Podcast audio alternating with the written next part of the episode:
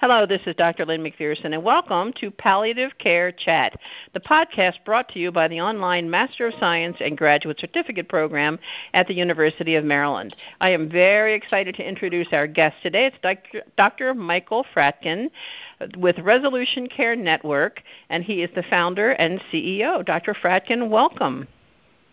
Hi, Lynn. Thanks for having me.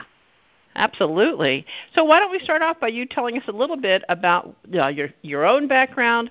What is Resolution Care Network? What's the deal? Well, my own background is as interesting and boring as everybody else's. I grew up in upstate New York. I was a ski bum. I was a fisherman in Alaska. I did some mountaineering. And long and short of it is I found my way to medical training and a real interest in the human lived experience of very serious illness. I can tell you a little bit about Resolution Care Network. We launched in the context of my burnout, frankly, about 5 years ago. I live here in far northern California, Humboldt County. We're about 5 hours north of San Francisco. And I work for a small health system and built out first hospital-based consultation program in palliative care, and then a small outpatient clinic-based program. And for 7 to 10 years, I couldn't beg, borrow, or steal the resources needed to do the good and important work of providing the extra layer of support that palliative care really is, whether you're hospitalized or whether you're dealing with a cancer diagnosis. It's just so frustrating. I had for years and years 4 or 5 times as much work as I could possibly do by myself or with my part-time social worker at the hospital.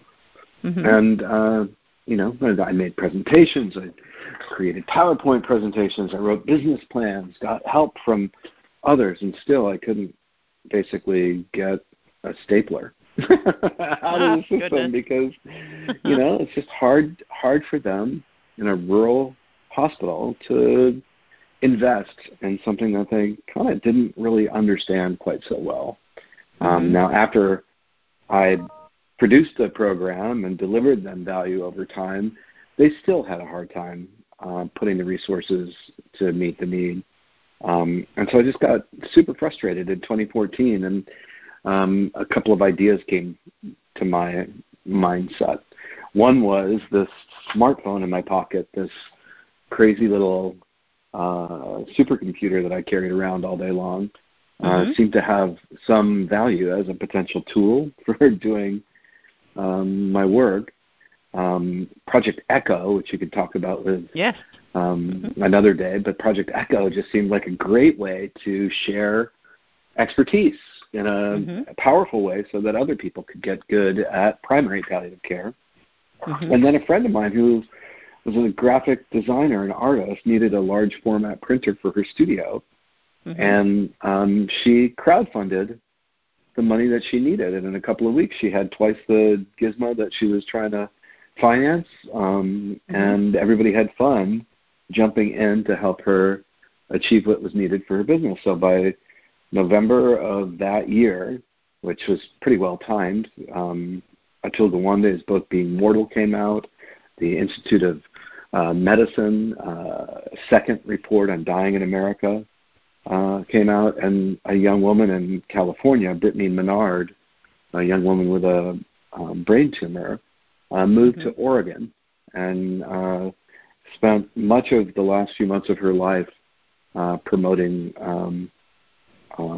choice in relationship to the care that she wanted to receive.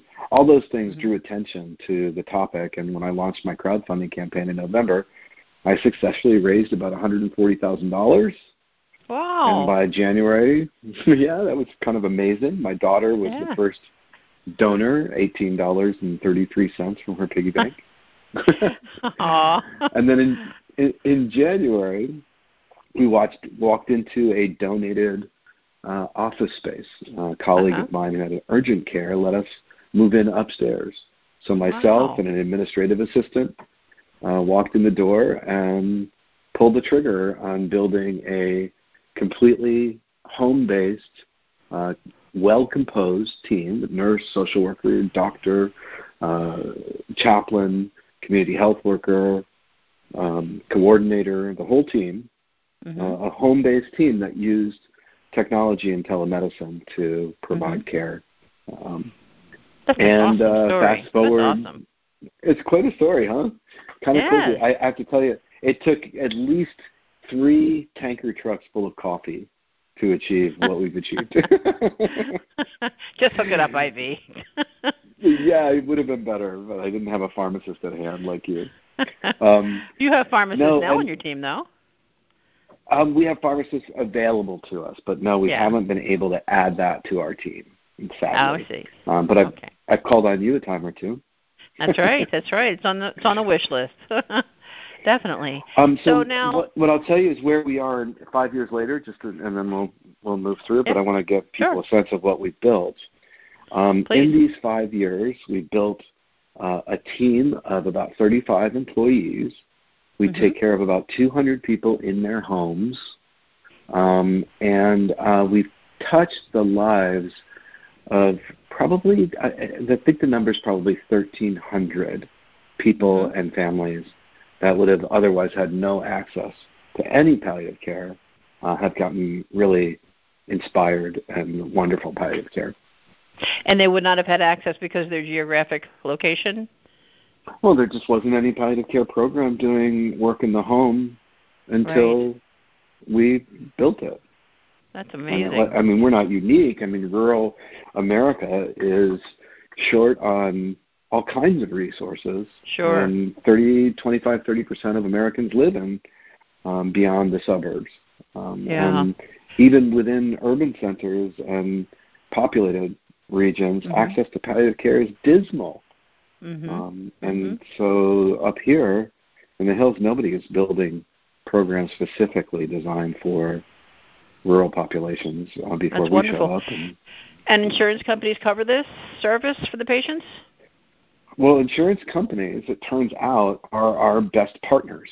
So we have 4 value-based contracts with health plans that align their desire for better quality care, better satisfaction, and avoidance of excess, wasteful utilization with our commitment to improve quality of life, symptom control, coordination and care, and optimal decision support and communication support in value-based contracts that pay us on a monthly basis for people they determine to be eligible for the resource. That's awesome. And I'm sure you have very high satisfaction ratings from your patients and families. We do, because the truth is, and what I tell them when I first introduce myself to them, is we actually don't take care of any patients. We just take care of people. And that's built into the DNA of our organization. The reason we did this, the reason we launched, the reason we built our system of care and our model and our platform is because we actually care about the lived experience of human beings that have serious illness, not the serious illnesses themselves. I remember one time I lectured with Dr. Stephen Penlett, also from California, and hearing him explain palliative care, that if palliative care were a medication, every patient would want it prescribed for them and every doctor would want to write for it. I think that's so profound. And there's recent data from the Center to Advance Palliative Care, from CAPC, that sort of confirms what Mark Gans from Regents and Cambia has been saying for years. He's been saying that if people really understood what it was, 95% of people would want it. And what CAPC did, the leadership of Diane Meyer, is they actually studied what would happen if we really told people who might have a need for palliative care what it was, how many of them would want it, and Mark was maybe a little hyperbolic as from his point of view, but it was about 80 to 90% of people, when they understood what it actually was, said they would want it for themselves or the people they love. Absolutely.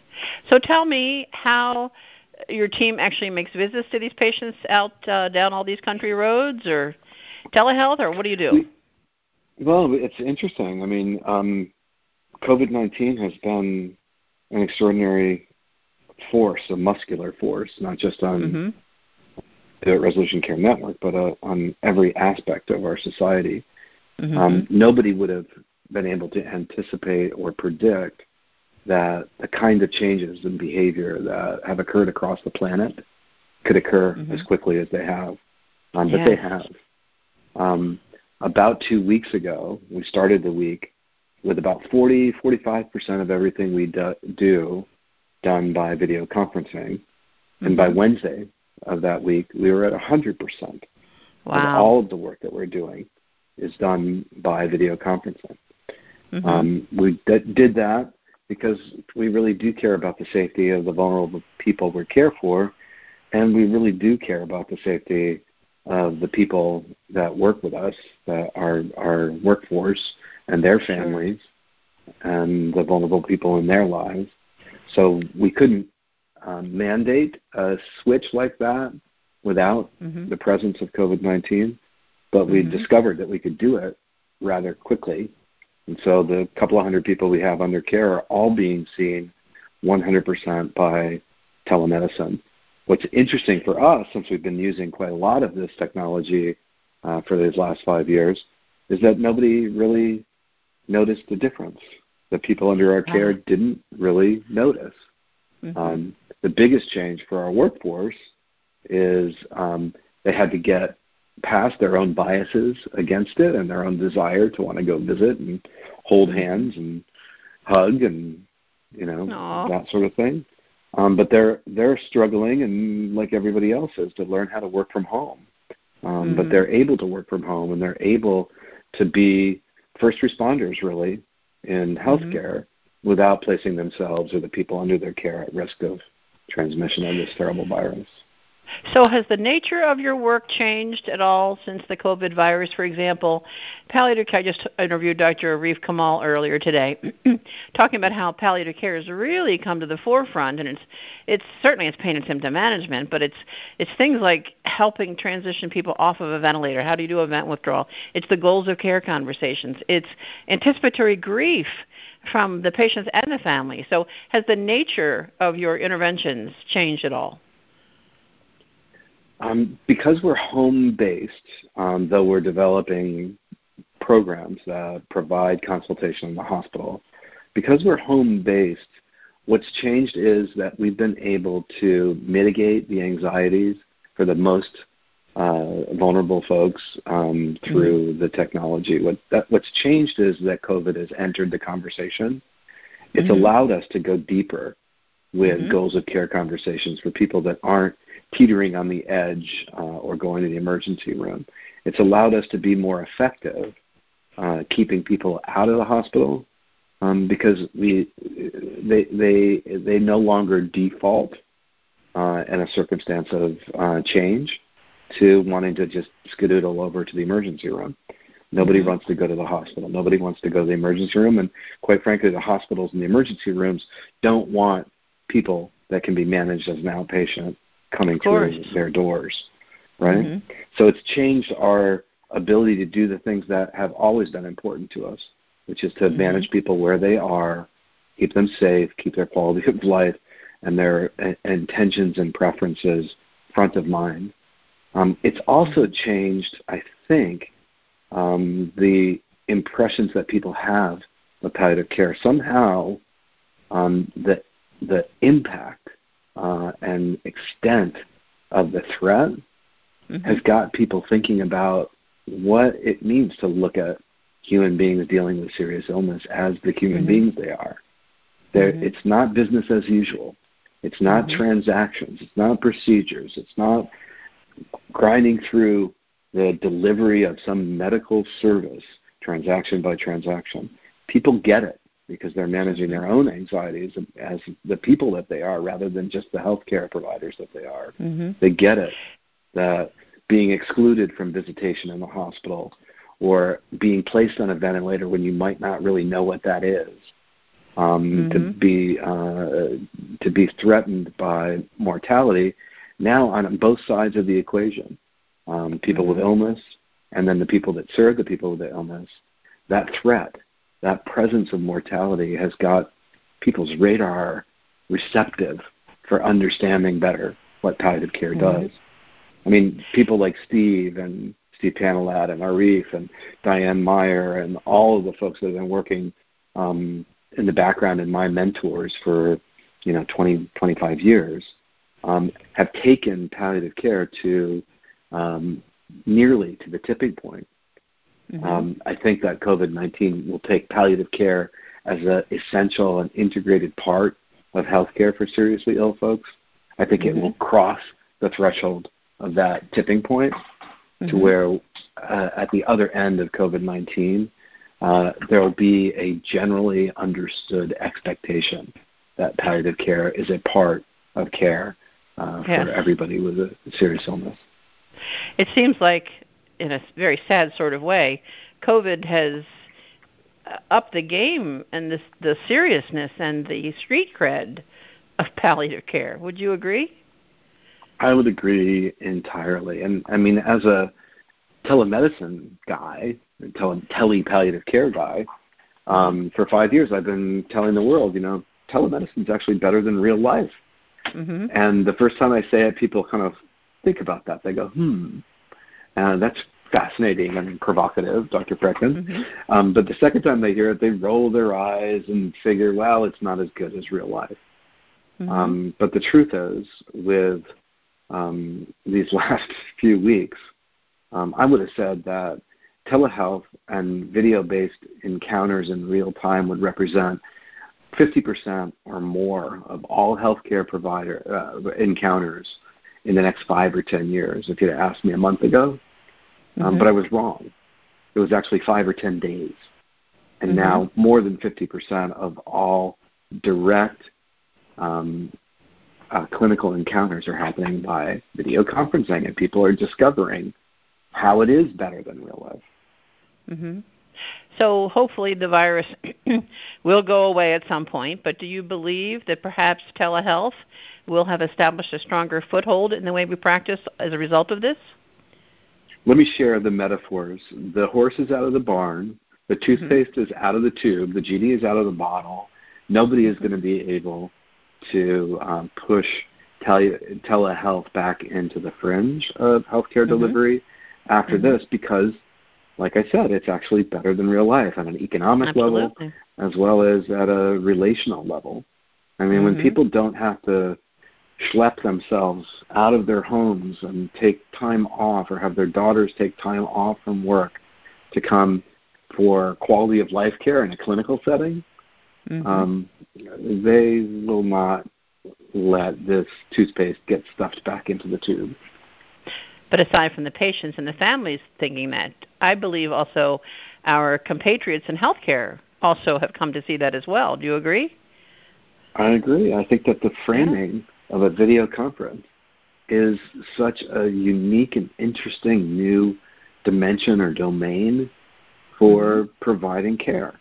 I think there's so many advantages to it that providers, once they get past all of their pre-existing biases, get some experience and start to realize how much better it is for all parties, I think that they'll very much embrace this kind of engagement with people. And the intimacy that's available with the boundary that's built is far more efficient and far more impactful than flesh-to-flesh environments where people have to either drag their poor, sorry selves into hospitals and clinic environments, or they have to accept a home invasion from a home health professional. I think that the professionals will realize that there's more efficiency, there's more boundary, there's more control and freedom for providing the care. The technology use, I mean, we all got used to using telephones. I think we're going to get used to using these technologies as well. Is there a skill set we need to teach our healthcare provider colleagues as well as the patients to maximize the capability of telehealth? It's more than clicking on the Zoom link. That's for sure. That's for sure. Now, COVID-19 has kind of gotten me to jump into the realm of contributing by teaching as much as possible.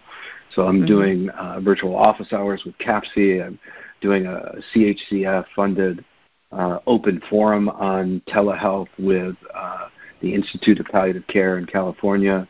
And I'm doing local grand rounds as well as communication support and training for the communities where we're active.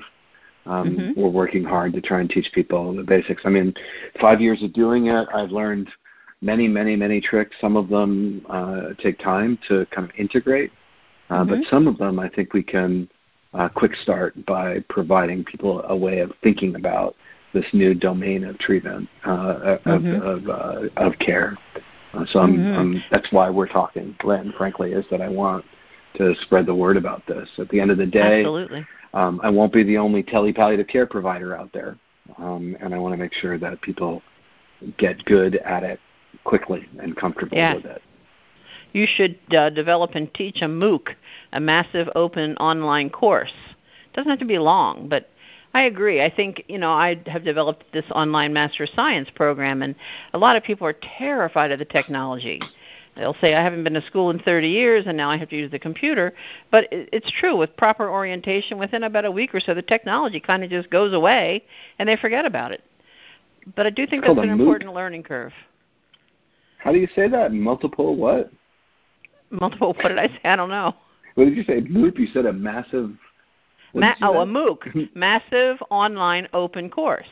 It's like an online course, only generally speaking it's free. Like Stanford offers it, Harvard, all the big colleges offer MOOCs on a variety of topics. Do a MOOC. I think we should do a MOOC. Let's MOOC together. That'll be fun. Maybe we could do it with the University of Maryland. There you go. Let's do it. Well, I have another question.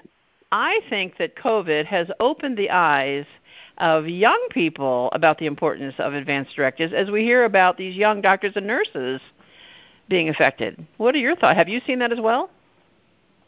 I have. I'm having conversations with my daughter that are deep. She's a 14-year-old, and she's deeply asking the questions of what if. What if somebody I love, or what if even myself gets affected by this? And, she's well-trained as the daughter of a palliative care doctor to think about some of these issues, but the depth at which she's inquiring is much more substantial. I think that this is a moment, some of which is going to be transient, sadly, where everybody is having to deal with an invisible threat to their mortality. Now, before COVID-19, every one of us had the risk of getting cancer, getting hit by a car, or a falling meteorite, or some other such calamity of random, unexpected catastrophe, and we ignored it.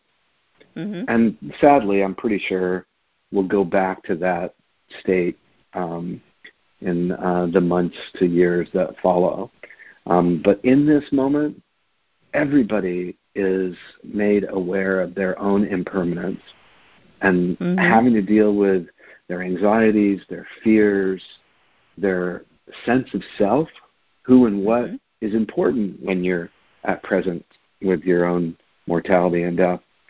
For myself and for many of my palliative care colleagues, we find that living in this world with people who are facing their mortality is one way for us to remember that our own mortality should have something to do with what we define as most important to us. And where we put our energy and how we balanced our lives and how we tend to our well-being and what are the things that are most important to us. As palliative care professionals, we're all immersed in that world. At the other end of COVID-19, we'll still be that way, but for the moment, we're in the same boat as everybody else in the society. Sure. But building on that, what do you believe is palliative care's role or responsibility to our non-palliative colleagues to promote better self-care? This is a crazy time. This is a crazy time. You know, I wish I could say that self-care was more obvious or easy for me than it is for anybody else. One of the things that this shelter-in-place scenario has done is it's brought me home. It's mm-hmm. had me become more aware of how I'm using my time and using my energy. What I've had to do is I've had to carve out 4 hours every afternoon to share the responsibilities of homeschooling my 9-year-old son. And what I've realized trying to drag my phone around in those environments is that I can't actually divide my attention. That was mm-hmm. It's a fallacy. And what I realized is, while I was bouncing on the trampoline with him trying to squeeze out his persuasive essay, mm-hmm. is that we can't really divide our attention, but we can shift its focus. So mm-hmm. what I realize about myself is I can broadly focus on a whole lot of things. That's my natural tendency.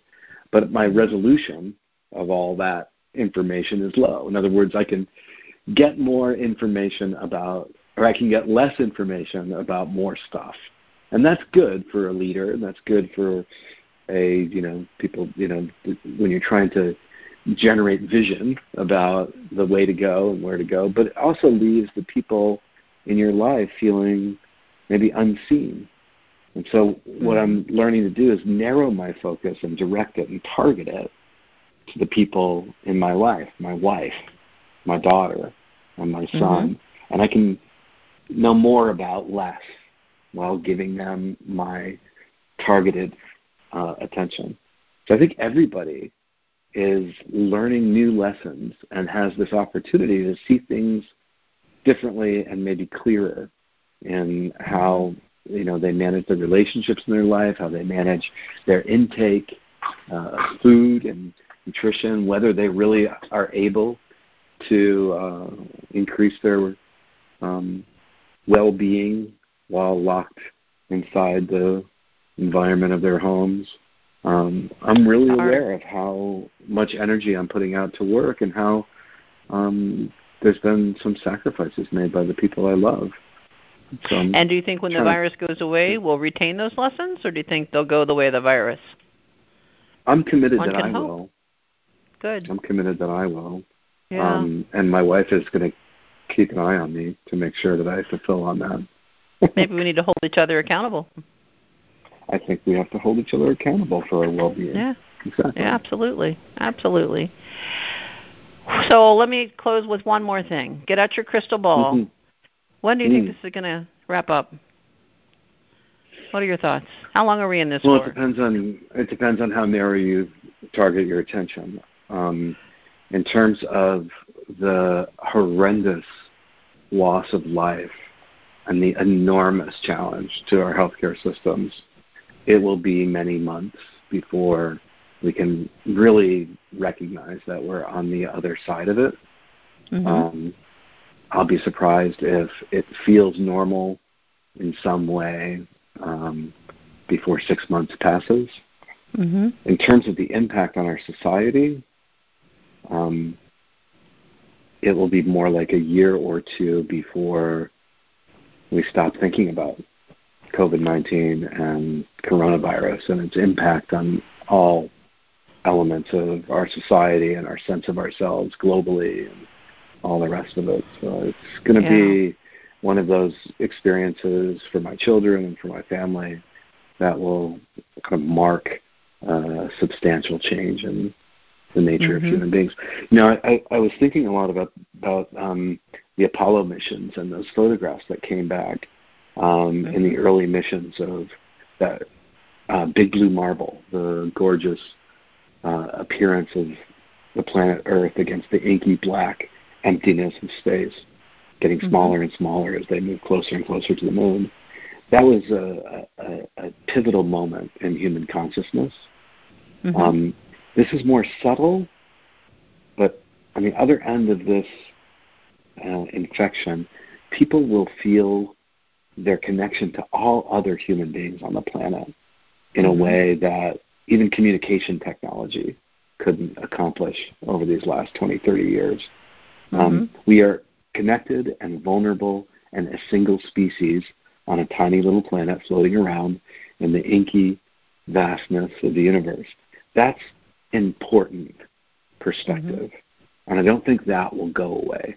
I think people will understand they are part of a human family. Mm-hmm. Wow. Pretty profound. I drink a lot of coffee. Yeah. Any other thoughts you want to share, Dr. Fratkin? You're very enjoyable to speak with.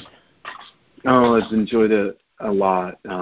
These are the conversations that help me understand how to make all those smaller decisions in my life as I sort of work from the higher elevations and then downward to choosing left, right, up, down, yes, no. Yeah. So this is really important to me to have these opportunities to come back away, take some deep breaths, and think about the big picture.